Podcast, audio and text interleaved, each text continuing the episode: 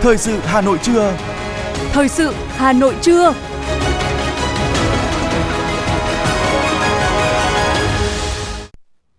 Kính chào quý vị các bạn. Bây giờ là chương trình thời sự của Đài Phát thanh và Truyền hình Hà Nội. Chương trình trưa nay có những nội dung chính sau đây. Lãnh đạo Đảng, Nhà nước và thành phố Hà Nội vào lăng viếng Chủ tịch Hồ Chí Minh nhân dịp 78 năm Quốc khánh mùng 2 tháng 9. Nhiều hoạt động lớn của báo chí cả nước diễn ra trong tháng 10 và tháng 11 năm 2023. 11 trường đại học chưa thể di rời khỏi nội đô Hà Nội. Phần tin thế giới có những sự kiện nổi bật, Triều Tiên diễn tập tấn công hạt nhân chiến thuật. Nhiều hãng truyền thông chặn công cụ OpenAI để quét nội dung các trang web và sau đây là nội dung chi tiết. Thưa quý vị và các bạn, kỷ niệm 78 năm Quốc khánh nước Cộng hòa xã hội chủ nghĩa Việt Nam, sáng nay, đoàn đại biểu Ban chấp hành Trung ương Đảng, Chủ tịch nước, Quốc hội, Chính phủ, Ủy ban Trung ương Mặt trận Tổ quốc Việt Nam đã đặt vòng hoa vào lăng viếng Chủ tịch Hồ Chí Minh. Dự lễ viếng có Chủ tịch nước Võ Văn Thưởng, Thủ tướng Chính phủ Phạm Minh Chính, Chủ tịch Quốc hội Vương Đình Huệ, Thường trực Ban Bí thư Trương Thị Mai, Chủ tịch Ủy ban Trung ương Mặt trận Tổ quốc Việt Nam Đỗ Văn Chiến cùng các đồng chí lãnh đạo, nguyên lãnh đạo Đảng, Nhà nước, các ban ngành đoàn thể Trung ương và thành phố Hà Nội. Cách đây 78 năm, ngày 2 tháng 9 năm 1945, tại quảng trường Ba Đình lịch sử, Chủ tịch Hồ Chí Minh đã đọc bản tuyên ngôn độc lập khai sinh ra nước Việt Nam Dân Chủ Cộng Hòa, nhà nước công nông đầu tiên ở Đông Nam Á. Chủ tịch Hồ Chí Minh đã cống hiến cả cuộc đời cho dân, cho nước, dẫn dắt Đảng, nhân dân Việt Nam làm nên những thắng lợi vẻ vang. Đời đời nhớ ơn Chủ tịch Hồ Chí Minh vĩ đại, các đại biểu bày tỏ lòng thành kính, tưởng nhớ công lao to lớn của người đối với sự nghiệp cách mạng của Đảng và dân tộc. Thực hiện di huấn của Chủ tịch Hồ Chí Minh, toàn Đảng, toàn quân, toàn dân Việt Nam quyết kiên trì con đường độc lập dân tộc gắn liền với chủ nghĩa xã hội, ra sức vận dụng sáng tạo tư tưởng của người, vượt qua khó khăn thách thức, vững bước trên con đường đổi mới và phát triển vì một Việt Nam dân giàu, nước mạnh, dân chủ, công bằng, văn minh. Tiếp đó, đoàn đại biểu Ban chấp hành Trung ương Đảng, Chủ tịch nước, Quốc hội, Chính phủ, Ủy ban Trung ương Mặt trận Tổ quốc Việt Nam đã đặt vòng hoa tưởng niệm các anh hùng liệt sĩ, những người con ưu tú đã không tiếc máu xương vì nền độc lập, tự do của dân tộc. Cũng trong sáng nay, đoàn đại biểu Thành ủy, Hội đồng nhân dân, Ủy ban nhân dân, Ủy ban Mặt trận Tổ quốc Việt Nam thành phố Hà Nội do Ủy viên Bộ Chính trị, Bí thư Thành ủy Đinh Tiến Dũng dẫn đầu đã vào lăng viếng Chủ tịch Hồ Chí Minh. Tham gia đoàn có Phó Bí thư Thường trực Thành ủy Nguyễn Thị Tuyến, Chủ tịch Hội đồng Nhân dân thành phố Nguyễn Ngọc Tuấn, Phó Bí thư Thành ủy Nguyễn Văn Phong, Chủ tịch Ủy ban Mặt trận Tổ quốc Việt Nam thành phố Nguyễn Lan Hương cùng các đồng chí Ủy viên Ban Thường vụ Thành ủy, lãnh đạo các ban ngành đoàn thể thành phố. Trước anh linh Chủ tịch Hồ Chí Minh vĩ đại, lãnh đạo thành phố Hà Nội bày tỏ lòng biết ơn vô hạn, thành kính, tưởng nhớ công lao to lớn của Chủ tịch Hồ Chí Minh đối với sự nghiệp đấu tranh giải phóng dân tộc, thống nhất đất nước, xây dựng Tổ quốc Việt Nam xã hội chủ nghĩa hòa bình, độc lập, thống nhất và phát triển. Khắc ghi lời dạy của bác, lãnh đạo thành phố Hà Nội cùng nêu quyết tâm phát huy tinh thần đoàn kết, chung sức đồng lòng, bảo vệ và xây dựng thủ đô ngày càng phát triển giàu đẹp văn minh hiện đại. Nhân dịp này, đoàn đại biểu Thành ủy, Hội đồng nhân dân, Ủy ban nhân dân, Ủy ban Mặt trận Tổ quốc Việt Nam thành phố Hà Nội đã đến đặt vòng hoa tưởng niệm các anh hùng liệt sĩ. Trong không khí trang nghiêm, các đại biểu đã nghiêng mình tưởng nhớ những người con ưu tú của dân tộc đã hy sinh trọn đời mình cho quê hương Tổ quốc. Kỷ niệm 78 năm Cách mạng tháng 8 và Quốc khánh mùng 2 tháng 9 vào 20 giờ ngày mùng 1 tháng 9 tại Nhà hát lớn Hà Nội, Bộ Biên tập Báo chí Cộng sản, Thành ủy, Hội đồng Nhân dân, Ủy ban Nhân dân thành phố Hà Nội, Bộ Biên tập Báo Nhân dân, Ngân hàng Nhà nước Việt Nam phối hợp tổ chức chương trình nghệ thuật chính luận Sao độc lập Chương trình Sao độc lập tổ chức thường niên có giá trị nghệ thuật lớn để chào mừng kỷ niệm sự kiện trọng đại của dân tộc, góp phần nhắc nhở mọi người dân Việt Nam luôn tri ân và khắc sâu những công lao hy sinh to lớn của lớp cha ông đi trước, đồng thời thực hiện khát vọng phát triển đất nước ngày càng phồn vinh, hạnh phúc. Chương trình được kết cấu thành hai phần nội dung, thể hiện hai giai đoạn: mùa thu cách mạng, toàn dân tộc đoàn kết đồng lòng xây dựng nền độc lập và mùa thu khát vọng cả nước vững tin, bền chí bước tới thành công. Trong chương trình, khán giả sẽ được xem hai phóng sự đan xen là 15 tiết mục biểu diễn, gồm các ca khúc cách mạng hùng tráng, nhạc trẻ, nhạc trữ tình. Các tiết mục được dàn dựng công phu, phối khí ấn tượng. Chương trình nghệ thuật hứa hẹn mang đến cho khán giả những giây phút hào hứng với niềm tự hào, lòng biết ơn bằng cả niềm tin và khát vọng vươn lên chung tay xây dựng đất nước giàu mạnh.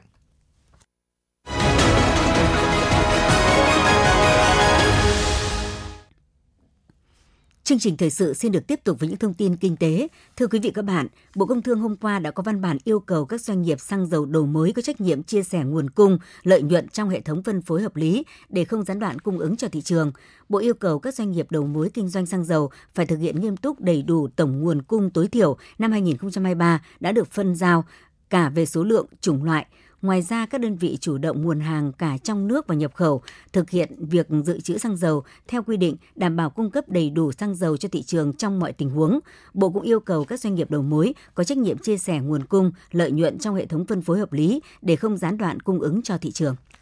Theo quy định tại Nghị định số 95 về kinh doanh xăng dầu, ngày 1 tháng 9 là đến kỳ điều chỉnh giá bán lẻ xăng dầu đầu tiên trong tháng mới. Tuy nhiên, theo quy định, do trùng với ngày nghỉ lễ, nên Liên Bộ Công Thương Tài chính sẽ lùi việc điều chỉnh sang ngày đi làm đầu tiên sau kỳ nghỉ lễ, tức là ngày mùng 5 tháng 9. Dự kiến ngày mùng 5 tháng 9 tới, giá xăng dầu tiếp tục có những điều chỉnh nhẹ, căn cứ theo biến động của giá xăng dầu thế giới trong những ngày sắp tới.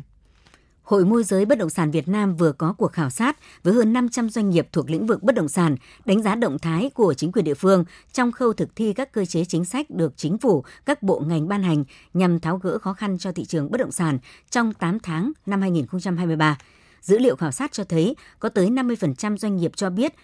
cơ quản lý tại địa phương đã bắt đầu tổ chức thực hiện các cơ chế chính sách để tháo gỡ khó khăn cho thị trường bất động sản. 14% doanh nghiệp cho biết các hoạt động này đã mang lại kết quả cụ thể. Các dự án căn bản đã xác định được hướng giải quyết, trong đó điển hình phải kể đến các địa phương như thành phố Hồ Chí Minh, Hà Nội, Đà Nẵng, Bình Thuận. Tuy nhiên, có tới 36% doanh nghiệp được khảo sát đánh giá chính quyền địa phương nơi họ hoạt động kinh doanh mới dừng ở mức tiếp nhận thông tin, chưa có động thái hỗ trợ cụ thể. Thưa quý vị và các bạn, trải qua hàng nghìn năm hình thành và phát triển, các sản phẩm làng nghề truyền thống vẫn giữ được hồn cốt xưa, song cũng không kém phần hiện đại. Những nghệ nhân thở giỏi, người làm nghề tại các làng nghề vẫn lưu giữ được những nét tinh hoa của nghề truyền thống. Đến Bát Tràng vào bất kỳ thời gian nào, chúng ta cũng đều được chứng kiến cảnh tấp nập nhộn nhịp của các xưởng sản xuất tại làng nghề. Nghề làm gốm giờ không chỉ là nghề tạo sinh kế mà nó còn là nơi lưu giữ những giá trị văn hóa của Bát Tràng. Và với nghệ nhân Phạm Thế Anh, tinh hoa hàng nghìn năm của làng gốm cổ kết hợp với khoa học kỹ thuật hiện đại, sự kỹ lưỡng chỉn chu trong từng chi tiết chính là yếu tố để các sản phẩm gốm do ông tạo ra có thể chinh phục thị trường Nhật Bản, nơi có rất nhiều vị khách khó tính. Ông Phạm Thế Anh, Tổng Giám đốc Công ty Gốm sứ Hoàng Long cho biết cái tinh hoa của bát tràng là những cái gì là những cái từ xưa từ cổ xưa các cụ đã để lại là những cái bài men những chất uh, xương đất và những cái cách nung đốt và bây giờ kết hợp cùng với cả những cái cái hiện đại của Nhật Bản và cái cách sáng tạo của người Nhật Bản nữa, pha trộn lại với nhau, thì đưa ra một cái dòng sản phẩm rất là mới trên thị trường. Và như cái đơn vị chúng tôi làm thì đã đã thuyết phục được cái thị trường của Nhật Bản. Theo nhiều năm kinh nghiệm làm việc với mấy khách nước ngoài của tôi, thì tôi rất mong muốn trong cái làng nghề, đặc biệt là làng nghề bát tràng, nói nói riêng là chúng ta mỗi các nghệ nhân, mỗi các nhà tổ sản xuất, mỗi công ty đều phải tìm cho chúng ta một cái đường đi riêng. Cái đường đi riêng ở đây là cái gì là luôn luôn chúng ta phải thay đổi cái mẫu mã và chúng ta tự sáng tác ra mẫu mã và không để dẫm chân và trùng nhau những cái mẫu cho những cái đơn vị khác thì chúng ta sẽ có một cái đường đi riêng và tốt nhất cho cho các doanh nghiệp Bên cạnh sự đổi mới về khoa học kỹ thuật, mỗi người thợ thủ công ở làng gốm Bát Tràng còn đặc biệt chú trọng đến câu chuyện sản phẩm. Thông qua từng câu chuyện cụ thể, họ thổi hồn cốt và góp phần nâng tầm giá trị cho các sản phẩm thủ công truyền thống của quê hương. Bà Hà Thị Vinh, giám đốc công ty trách nhiệm hữu hạn gốm sứ Quang Vinh cho biết. Chúng tôi hướng tới cái công nghiệp văn hóa, à, chúng tôi hướng tới cái sản phẩm ô cốp và câu chuyện của nó để chúng tôi kể với du khách à, về cái câu chuyện ly kỳ, câu chuyện cầu kỳ của dòng sản phẩm đó. À, để làm sao khách cảm nhận được là các sản phẩm của chúng tôi có câu chuyện hay nó có cái linh hồn của nó để chúng tôi đưa ra à, với thị trường. À, và chúng tôi cũng muốn kể cái câu chuyện à, văn hóa của à, quê tôi bát tràng. À, Ờ, để họ hiểu được rằng nghề phát triển ờ, thì cái đời sống văn hóa đã phát triển theo như thế nào Thích ứng với thị trường không chỉ diễn ra ở các làng nghề lớn, phát triển hương thịnh, mà với bản thân những hộ sản xuất nhỏ thì sự thích ứng lại càng quan trọng hơn, bởi chỉ có thích ứng họ mới có thể tồn tại để tiếp tục phát triển. Tại làng gốm Kim Lan, một làng gốm cổ nằm ngay sát Bát Tràng, sự chuyển dịch cũng đang dần hiện rõ. Nếu như Bát Tràng tập trung tinh hoa cho dòng gốm mỹ nghệ, thì tại Kim Lan, người dân lại phát triển dòng gốm dân dụng, không chỉ đơn giản là chung vại chậu cây, lọ hoa như trước nữa, mà giờ đây họ đã khéo léo sáng tạo vài nét chấm phá trên sản phẩm nên mỗi tác phẩm thô mộc trước đây đã thêm phần bắt mắt và tăng tính thẩm mỹ để phù hợp hơn với thị hiếu người tiêu dùng hiện nay. Anh Nguyễn Quang Hưng, chủ cơ sở gốm sứ Hưng Măng cho biết. Và tôi à, dựa theo cái à, kinh nghiệm của các cụ của làng nghề à, kim lan cổ các cụ để lại và phát triển thêm một số các cái um, cái cái, cái màu men hình dáng thì để phù hợp với thị hiếu của thị trường và để uh, góp phần thì phát triển thêm làng nghề vừa phát triển nghề vừa chú trọng yếu tố môi trường để từng bước cải thiện cảnh quan làng nghề, sẵn sàng tâm thế cho công tác thu hút và đón khách du lịch tới tham quan là việc làm được mỗi người dân ở Kim Lan chú trọng. Bởi từ khi địa phương thực hiện chương trình xây dựng nông thôn mới, bên cạnh các biện pháp làm gia tăng giá trị cho sản phẩm làng nghề, thì công tác vệ sinh môi trường luôn được chú trọng. Ông Đào Việt Bình, Chủ tịch Hội gốm sứ xã Kim Lan, huyện Gia Lâm cho biết. Khi mà có cái dự án chuyển đổi ờ, của đại sứ quán mạch cho chuyển từ ờ, lò than sang lò ga thì Kim Lan đã phát triển phải nói một cách vượt bực. À, ví dụ như đầu tiên thì có khoảng độ có khoảng độ 30 gia đình để làm lò ga. Sau đó thì đến bây giờ là có khoảng ờ, 420 gia đình để làm lò ga chuyển đổi ra môi trường xanh sạch đẹp. Hiện nay ở hầu hết các làng nghề truyền thống, nhiều gia đình còn hướng cho con em đi đào tạo chuyên nghiệp tại các trường đại học để sau này thông qua đội ngũ thợ trẻ có trình độ tay nghề thẩm mỹ, khả năng marketing chuyên nghiệp sẽ phục hồi và phát triển làng nghề phát triển lên một tầm cao mới. Trên chặng đường phát triển của mình, chắc chắn mỗi người thợ gốm ở Bát Tràng, Kim Lan sẽ không bao giờ quên đoạn hành trình hơn 10 địa phương xây dựng nông thôn mới của địa phương mình, bởi đó cũng chính là khoảng thời gian làng nghề tìm ra được cho mình hướng đi phù hợp với đòi hỏi của thị trường.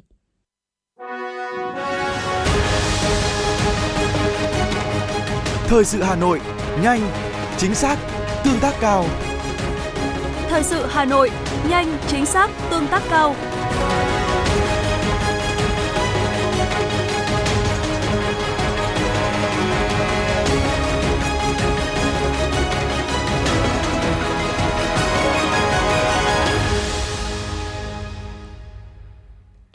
Những thông tin đáng chú ý sẽ tiếp nối chương trình. Thưa quý vị, Thực hiện nhiệm vụ được Đảng, Nhà nước giao năm 2023, Hội Nhà báo Việt Nam đã ban hành kế hoạch tổ chức một số hội nghị lớn trong tháng 10, tháng 11 năm 2023.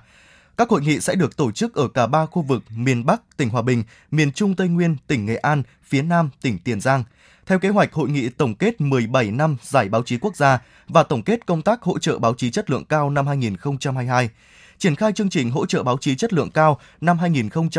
2023-2024 hội nghị sơ kết một năm thực hiện phong trào thi đua xây dựng môi trường văn hóa trong cơ quan báo chí và hướng dẫn thực hiện điều lệ Hội Nhà báo Việt Nam, tổng kết công tác quản lý hội viên là phóng viên các cơ quan báo chí thường trú tại các địa phương, hội nghị báo chí với công tác bảo vệ nền tảng tư tưởng của Đảng trong bối cảnh chuyển đổi số. Cả ba hội nghị dự kiến diễn ra tại Nghệ An ngày 5 tháng 10, tại Tiền Giang ngày 26 tháng 10, tại Hòa Bình ngày 16 tháng 11. Tính chung 8 tháng, ngành du lịch nước nhà đã phục hồi gần 70% so với thời điểm trước dịch và đạt 98% kế hoạch cả năm 2023. Hàn Quốc tiếp tục là thị trường gửi khách đến Việt Nam lớn nhất với 2,2 triệu lượt, chiếm 29% tổng lượng khách. Tiếp theo là Trung Quốc và Mỹ dự kiến mùa cao điểm du lịch quốc tế bắt đầu từ tháng 9 tới. Với tốc độ tăng trưởng như hiện nay, cũng như những đánh giá tích cực của thế giới, trong 4 tháng còn lại của năm nay, ngành du lịch nước nhà có thể sẽ bước vào mùa cao điểm đón khách quốc tế và còn dồi dào dư địa để vượt xa mục tiêu tăng trưởng năm. Cục Du lịch Quốc gia vừa gửi công văn đề nghị các sở văn hóa thể thao và du lịch, sở du lịch các tỉnh, thành phố đảm bảo các hoạt động du lịch trong dịp nghỉ lễ Quốc khánh mùng 2 tháng 9. Trong đó, các điểm dịch vụ du lịch đăng ký, niêm yết giá và bán đúng giá niêm yết, không để xảy ra tình trạng tùy tiện nâng giá, trèo kéo, ép khách. Theo đánh giá của các doanh nghiệp du lịch, kỳ nghỉ lễ dịp Quốc khánh mùng 2 tháng 9 là dịp nghỉ lễ dài ngày cuối cùng trong năm 2023. Đây là mốc đánh dấu kết thúc mùa du lịch nội địa trong năm và chuyển sang mùa thu hút khách quốc tế. Ghi nhận từ thị trường cho thấy du lịch nội địa dịp nghỉ lễ mùng 2 tháng 9 chủ yếu sẽ là hình thức tự đi nên sẽ xảy ra có những thời điểm đông khách cục bộ. Do đó, các địa phương tăng cường giám sát để xử lý những bất cập khi phát sinh. Thưa quý vị các bạn, dự án di rời 11 trường đại học ra khỏi nội đô Hà Nội vẫn chưa thể hoàn thành. Từ năm 2010 đến năm 2011, Sở Quy hoạch Kiến trúc Hà Nội, Bộ Xây dựng đã đưa ra đề xuất di rời 12 trường đại học cao đẳng ra khỏi nội đô. Tuy nhiên trong thời điểm hiện tại, sau 13 năm mới chỉ có trường đại học y tế công cộng được di rời, 11 trường trong danh sách còn lại vẫn ở nguyên vị trí cũ. Trong khi đó, theo từng năm quy mô sinh viên của các trường ngày càng tăng. Hà Nội hiện có 96 trường đại học cao đẳng, chiếm 1 phần 3 số trường trên cả nước. Bộ Thông tin và Truyền thông quyết định cử Cục An toàn Thông tin làm đại diện và đã trở thành một trong 10 thành viên cấp chính phủ của Liên minh xác thực trực tuyến thế giới. Theo một báo cáo về hoạt động xác thực trong ngành tài chính toàn cầu năm 2022, 80% tổ chức tài chính ngân hàng bị lộ lọt dữ liệu mà nguyên nhân chủ yếu liên quan đến xác thực yếu, gây thiệt hại trung bình hàng triệu đô la Mỹ mỗi năm. Hiện phương thức xác thực đơn thuần bằng tên đăng nhập, mật khẩu hay mã OTP tiềm ẩn nhiều rủi ro đang dần được thay thế bằng công nghệ xác thực mạnh không mật khẩu. Hiện Việt Nam cùng các quốc gia trong khu vực cũng đang trong quá trình chuyển đổi sang xác thực mạnh không mật khẩu với mục tiêu tăng cường an toàn thông tin mạng. Thưa quý vị các bạn, hưởng ứng cuộc vận động tiết kiệm năng lượng, tiến tới thực hiện thành công chương trình mục tiêu quốc gia của chính phủ về sử dụng năng lượng tiết kiệm và hiệu quả. Hôm qua tại Hà Nội, Hội Nhà báo Việt Nam tổ chức diễn đàn nâng cao tuyên truyền về sử dụng hiệu quả năng lượng cho phát triển bền vững. Tại hội thảo, các đại biểu cho rằng năng lượng đóng vai trò quan trọng trong tăng trưởng kinh tế và bảo vệ môi trường. Sử dụng năng lượng tiết kiệm và hiệu quả đã và đang được coi là một trong những trụ cột quan trọng để đảm bảo an ninh năng lượng cũng như giúp cho ngành năng lượng phát triển bền vững. Để góp phần tuyên truyền sâu rộng đến đông đảo người dân và doanh nghiệp về nội dung này, hệ thống báo chí thời gian qua luôn không ngừng nâng cao chất lượng, tiếp tục đổi mới nội dung, hình thức, phương tiện kỹ thuật, công nghệ làm báo trong thời đại số hóa. Như vậy, tính hiệu quả trong tuyên truyền được nâng cao. Ông Nguyễn Đức Lợi, Phó Chủ tịch Hội Nhà báo Việt Nam cho rằng dưới sự lãnh đạo của Đảng, sự quản lý của nhà nước, hệ thống báo chí đã không ngừng nâng cao chất lượng, tiếp tục đổi mới nội dung, hình thức, phương tiện kỹ thuật, công nghệ làm báo trong thời đại số hóa. Nhờ vậy, tính hiệu quả trong tuyên truyền được nâng cao. Đã có rất nhiều tác phẩm báo chí tập trung tuyên truyền nâng cao nhận thức cộng đồng về sử dụng năng lượng tiết kiệm và hiệu quả, giảm tiêu hao năng lượng trong các ngành nghề, lĩnh vực kinh tế, khuyến khích tiết kiệm năng lượng trở thành hoạt động thường xuyên đối với các cơ sở sử dụng năng lượng và các ngành kinh tế, tiêu thụ nhiều năng lượng, hướng tới mục tiêu tăng trưởng xanh và phát triển bền vững. Các đại biểu đã cùng nhau thảo luận xu hướng năng lượng hiệu quả trên thế giới và bức tranh sử dụng năng lượng Việt Nam hiện nay, sử dụng hiệu quả tiết kiệm năng lượng từ hoạch định chính sách quốc gia đến hành động thực tế, sử dụng hiệu quả trong cách mạng công nghiệp 4.0, những chia sẻ các mô hình tiết kiệm hiệu quả đối với doanh nghiệp, đồng thời đưa ra các giải pháp trong đẩy mạnh công tác tuyên truyền về nâng cao sử dụng hiệu quả năng lượng cho phát triển bền vững. Theo đó, các ý kiến đều cho rằng các cơ quan báo chí cần triển khai đồng bộ, xây dựng các chương trình triển khai bằng nhiều loại hình báo chí đa phương tiện, đa dạng hóa hình thức tuyên truyền nhằm thay đổi thói quen và nâng cao ý thức của người dân, doanh nghiệp trong sử dụng năng lượng hiệu quả một cách thực chất. Tiến sĩ Vũ Đình Ánh, chuyên gia kinh tế cho rằng Chúng ta gắn vấn đề tiết kiệm và hiệu quả trong cái sử dụng năng lượng cho cả ba các chương trình à, chiến lược của chúng ta về vấn đề tái cơ cấu, về vấn đề phát triển khoa học công nghệ à, cũng như là vấn đề về phát triển à, văn hóa, xã hội và con người Việt Nam thì dường như cái việc mà chúng ta gắn kết với cái chiến lược à, tái cơ cấu nền kinh tế để làm sao mà trên tổng thể chúng ta có thể tiết kiệm và hiệu quả trong cái sử dụng năng lượng à, với cái việc là dịch chuyển các cái cơ cấu ngành nghề cũng như là các cái khu vực kinh tế của chúng ta. Thực hiện việc sử dụng năng lượng tiết kiệm và hiệu quả, thời gian qua, Daikin Việt Nam đã chú trọng ứng dụng nhiều giải pháp, áp dụng nhiều công nghệ tiên tiến để giảm điện năng trong các hoạt động sản xuất cũng như các sản phẩm đưa ra thị trường.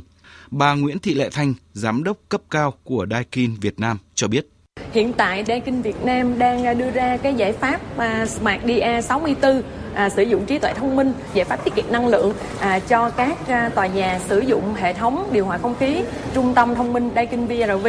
Ngoài ra giải pháp này à, còn cho phép à, kết nối với Điện lực Việt Nam à, để tự động điều chỉnh à, các giảm phụ tải cho các khách hàng.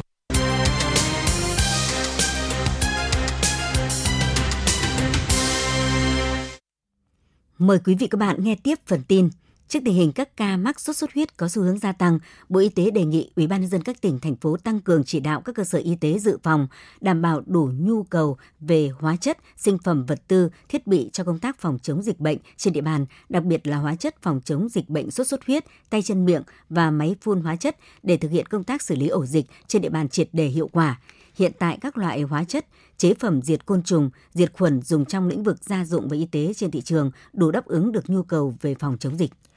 Thưa quý vị và các bạn, trước nguy cơ lây lan dịch sốt xuất huyết trong những tháng mùa mưa này, Hội Liên hiệp Phụ nữ quận Tây Hồ đã chỉ đạo các cơ sở hội tập trung gia quân tuyên truyền phòng chống dịch sốt xuất huyết cũng như vệ sinh môi trường đường làng ngõ xóm nhằm ngăn ngừa lây lan dịch sốt xuất huyết tại các phường trên địa bàn quận Tây Hồ. Hiện nay, trên địa bàn một số phường của quận Tây Hồ đã ghi nhận các ca mắc sốt xuất huyết. Bởi vậy, với sự tuyên truyền của Hội Liên hiệp Phụ nữ quận Tây Hồ, gia đình bà Phạm Thị Toan tổ dân phố số 10, phường Xuân La, quận Tây Hồ cũng rất ý thức trong việc phòng chống dịch sốt xuất huyết khi không để chai lọ, bồn hoa chưa sử dụng đọng nước tạo môi trường cho muỗi đẻ trứng. Thường xuyên dọn dẹp nhà cửa, bồn hoa cây cảnh và phun thuốc diệt muỗi định kỳ và ngủ có mắc màn để phòng ngừa dịch sốt xuất huyết cho bản thân và gia đình. Bà Phạm Thị Toan, phường Xuân La, quận Tây Hồ chia sẻ thực hiện chủ trương à, chính sách của quận của phường. Thì à, trong đợt à, có dịch sốt xuất huyết này gia đình cũng chấp hành là có cây cối thì tưới tắm là có trộn thế nào có nước là phải úp xuống. Và tối đến ngủ thì mắc màn cẩn thận cho tránh mũi. Thì à, ngăn chặn được những à, mũi nhiều là bùng phát dịch trong gia đình cho cho cộng đồng. Tổ dân phố số 10 hiện có hơn 730 hộ với hơn 3.000 nhân khẩu. Trong dịp này, để ngăn ngừa dịch sốt xuất huyết, Tri hội Phụ nữ cũng đã thành lập tổ xung kích đi tuyên truyền, nhắc nhở nhằm nâng cao ý thức của mỗi người dân. Bà Nguyễn Thị Túc, Tri hội trưởng Tri hội Phụ nữ Tổ dân phố số 10, phường Xuân La, quận Tây Hồ cho hay. Hàng tuần là chúng tôi sẽ chia làm hai buổi, vào cái buổi ờ, thứ ba và thứ sáu. Chị em chúng tôi là đi giả soát tất cả các hộ dân, đặc biệt là các hộ trọ là chị em chúng tôi là đi từ tầng 1 cho đến tầng 5. Chị em chúng tôi hướng dẫn tuyên truyền phát tờ rơi và hướng dẫn cụ thể để úp nước tức là không để nước lưu và có thể là nuôi cá để à, đảm bảo cái cái cái à, phòng chống cái dịch bệnh sốt xuất huyết trong cái mùa này. Việc giữ gìn nhà cửa sạch sẽ, không để các chai lọ, chung vại chứa nước cho mũi sinh sôi phát triển sẽ góp phần hạn chế nguy cơ bùng phát dịch sốt xuất huyết, ảnh hưởng đến sức khỏe của người dân. Chị Phạm Hồng Hà, Chủ tịch Hội Liên hiệp Phụ nữ phường Xuân La, quận Tây Hồ cho hay. Cái công tác tuyên truyền thì các tri hội thì uh, từng cán bộ hội viên đến từng hộ uh, gia đình để vận động tuyên truyền làm sao mà để đạt hiệu quả nhất và hiện nay thì trên phường Xuân La cũng chưa có ca nào mắc bệnh cả. Ngoài ra thì như những cái chỗ bụi rậm thì là uh, cũng đến ờ, cùng phối hợp với cả tổ dân phố thì đến những cái nhà mà chưa xây mà hiện tại còn bụi rậm thì sẽ phát quang để làm sao để cho mũi không còn nơi trú ẩn hoặc là nước thì sẽ làm sao để xử lý để thải hết cái nước để cho nó không tồn động nước ở trong đấy để tránh cho ờ, bọ gậy sinh sôi nảy nở.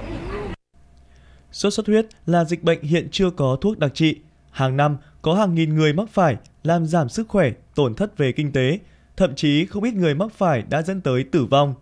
Năm nay, để phòng chống sốt xuất huyết, Hội Liên hiệp Phụ nữ quận Tây Hồ đã phối hợp với công ty Jumbovep tổ chức hội thảo truyền thông nhận biết dấu hiệu, triệu chứng và cách phòng ngừa, xử trí với bệnh sốt xuất huyết.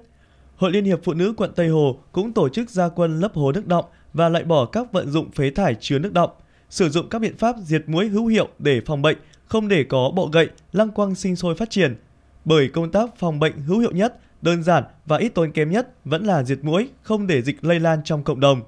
Ngoài ra, thực hiện chỉ đạo của Ủy ban Nhân dân quận Tây Hồ, Hội Liên hiệp Phụ nữ quận Tây Hồ cũng đã chỉ đạo các cơ sở hội tại 8 phường gia quân vệ sinh môi trường vào thứ Bảy, Chủ nhật hàng tuần, tuyên truyền phòng chống dịch sốt xuất huyết và thành lập tổ xung kích kiểm tra, phòng ngừa sốt xuất huyết trên địa bàn. Bà Lê Thị Thu Hằng, Phó Chủ tịch Hội Liên hiệp Phụ nữ quận Tây Hồ cho biết. Thì đối với vai trò Hội Phụ nữ ờ, quận thì chúng tôi đã chỉ đạo ờ, Hội Liên hiệp Phụ nữ các cơ sở là tổ chức tuyên truyền ờ, vận động cán bộ, hội viên nhân dân ra quân vệ sinh môi trường vào các sáng thứ bảy, chủ nhật hàng tuần đồng thời là đi tuyên truyền đến từng hộ dân là ừ, úp các cái thùng do chum, vại mà chứa đựng nước có thể gây ra là các cái bọ gậy long quăng phát sinh thì chúng tôi sẽ úp xuống và đồng thời là uh, phát các tờ rơi để đến tuyên truyền với cả các chị em hội viên uh, và nhân dân cùng uh, ra quân cùng uh, cả chính quyền và đồng lòng là để chúng ta cùng uh, diệt cái bọ gậy không để cho cái phát sinh ra bùng dịch uh, xuất huyết ở trên địa bàn quận Tây Hồ. Từ lâu, việc vệ sinh môi trường, giữ gìn cảnh quan môi trường đô thị đã được các cấp hội Liên hiệp Phụ nữ quận Tây Hồ thường xuyên triển khai thực hiện với việc xây dựng các tuyến phố nở hoa, ngõ hoa, con đường bích họa.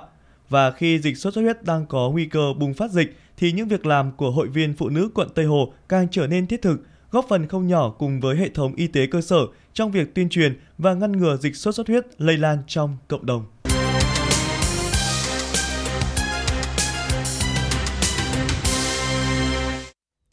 Quý vị và các bạn đang nghe chương trình thời sự của Đài Phát thanh Truyền hình Hà Nội. Phần tin thế giới sẽ tiếp nối chương trình. Hãng thông tấn Trung ương Triều Tiên sáng nay đưa tin, quân đội nhân dân Triều Tiên đã tiến hành một cuộc diễn tập tấn công hạt nhân chiến thuật vào tối qua nhằm phản ứng trước cuộc tập trận chung đang diễn ra giữa Mỹ và Hàn Quốc. Ấn Độ đã lên tiếng phản đối việc Trung Quốc tuyên bố bản đồ mới bao gồm các phần đang tranh chấp với Ấn Độ. Trong một tuyên bố, người phát ngôn Bộ Ngoại giao Ấn Độ cho biết Ấn Độ đã đưa ra phản đối thông qua các kênh ngoại giao với phía Trung Quốc về cái gọi là bản đồ tiêu chuẩn năm 2023 của Trung Quốc đưa ra yêu sách lãnh thổ với Trung với Ấn Độ.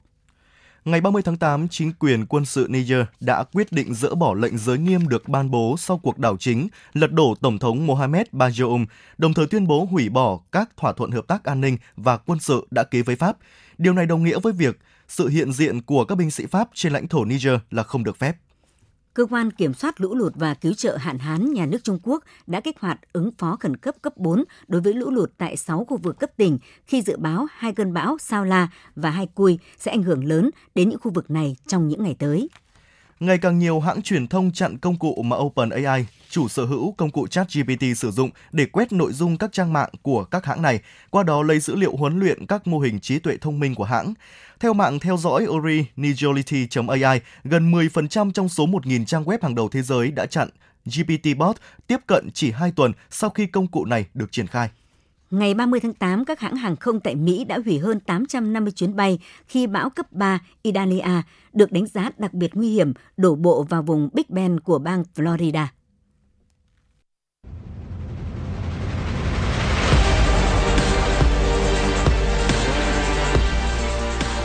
Bản tin thể thao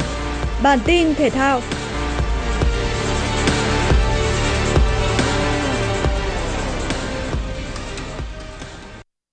Theo kế hoạch, hôm nay, đội tuyển U23 Việt Nam sẽ di chuyển tới Phú Thọ để làm quen với địa điểm thi đấu tại vòng loại U23 châu Á 2024.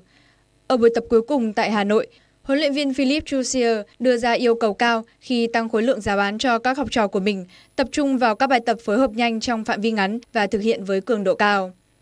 Với đội hình tập trung đầy đủ, lực lượng U23 Việt Nam được chia thành hai đội xanh và cam để thực hiện các bài tập. Trong đó, tiền đạo Nguyễn Quang Minh và tiền vệ Khuất Văn Khang là một trong những nhân tố mới của U23 Việt Nam sau màn thể hiện tại giải U23 Đông Nam Á vừa qua. Ở vòng loại U23 châu Á lần này, các cầu thủ Việt Nam sẽ lần lượt gặp U23 Guam vào ngày 6 tháng 9, U23 Yemen vào ngày 9 tháng 9 và U23 Singapore ngày 12 tháng 9. Trước thêm vòng loại U23 châu Á 2024, U23 Singapore là một trong các đối thủ của Việt Nam ở bảng C diễn ra từ ngày 6 tháng 9 đến ngày 12 tháng 9 trên sân Việt Trì, Phú Thọ. Bỏ qua giải U23 Đông Nam Á 2023 cũng như ASEAN 19 để tập trung tối đa cho vòng loại U23 châu Á 2024. Huấn luyện viên Naziri Nasser thể hiện quyết tâm giành chiến thắng trong lần ra quân này. Song, vị huấn luyện viên trưởng cũng khẳng định sẽ vượt qua mọi thử thách trong lần gặp U23 Việt Nam sắp tới rửa hận sau trận thua 1-3 tại SEA Games 32. Ở trận gia quân giải vô địch châu Á 2023, đội tuyển bóng chuyền nữ Việt Nam chạm trán với Hàn Quốc. Đối thủ được đánh giá là sẽ cạnh tranh trực tiếp ngôi đầu bảng với đàn quân của huấn luyện viên Nguyễn Tuấn Kiệt. Đội bóng tới từ xứ sở Kim Chi thể hiện sức mạnh ngay trong set 1 của trận đấu khi dẫn trước Việt Nam 3-0. Việt Nam nhanh chóng lấy lại tinh thần, san bằng cách biệt 9-9, nhưng cuối cùng lại để mất điểm ở cuối trận và để thua với tỷ số sát nút 22-25. Thế trận rằng co kịch tính, tuy nhiên, các học trò của huấn luyện viên Nguyễn Tuấn Kiệt vẫn nhận thất bại 19-25 ở set 2 khi không thể khắc phục sai sót ở hàng phòng ngự. Sang hiệp 3, các tay đập Việt Nam mới có thể vô hiệu hóa mũi tấn công lợi hại nhất của Hàn Quốc là Kang So Hee và có chiến thắng sát nút với tỷ số 25-23, rút ngắn khoảng cách điểm số. Tiếp đà hưng phấn, Toàn đội chơi thăng hoa và giành chiến thắng 25-17 để đưa trận đấu vào set 5 quyết định. Ở hiệp cuối cùng, đội trưởng Thanh Thúy tỏ ra sắc bén, trong khi các tay đập Hàn Quốc đã không còn đủ thể lực để đối đầu với những tình huống bóng bền của Việt Nam. Thanh Thúy đã giữ được hiệu suất tốt và ghi điểm số 15-13 cho Việt Nam. Thắng chung cuộc 3-2, đội tuyển bóng chuyền nữ Việt Nam có cơ hội lớn để bước tiếp vào vòng loại thứ hai. Bên cạnh đó, đoàn quân của huấn luyện viên Nguyễn Tuấn Kiệt còn nhận được 6,17 điểm tích lũy vào bảng xếp hạng thế giới. Dự báo thời tiết, Trung tâm Khí tượng Thủy văn Quốc gia dự báo đêm hôm nay thành phố Hà Nội không mưa, nắng về trưa và chiều, nhiệt độ đêm và sáng từ 24 đến 26 độ C, trưa và chiều từ 31 đến 33 độ C. Từ đêm nay đến ngày 4 tháng 9, thành phố Hà Nội mưa vài nơi về đêm và sáng, nắng về trưa và chiều, nhiệt độ ban đêm và sáng từ 25 đến 26 độ C, trưa và chiều từ 34 đến 35 độ C. Quý vị và các bạn vừa nghe chương trình thời sự của Đài Phát thanh Truyền hình Hà Nội, chỉ đạo nội dung Nguyễn Kim Khiêm, chỉ đạo sản xuất Nguyễn Tiến Dũng, tổ chức sản xuất Trà Mi. Chương trình do biên tập viên Thủy Chi, phát thanh viên Thanh Hiền Võ Nam cùng kỹ thuật viên Duy Anh phối hợp thực hiện. Thân ái chào tạm biệt.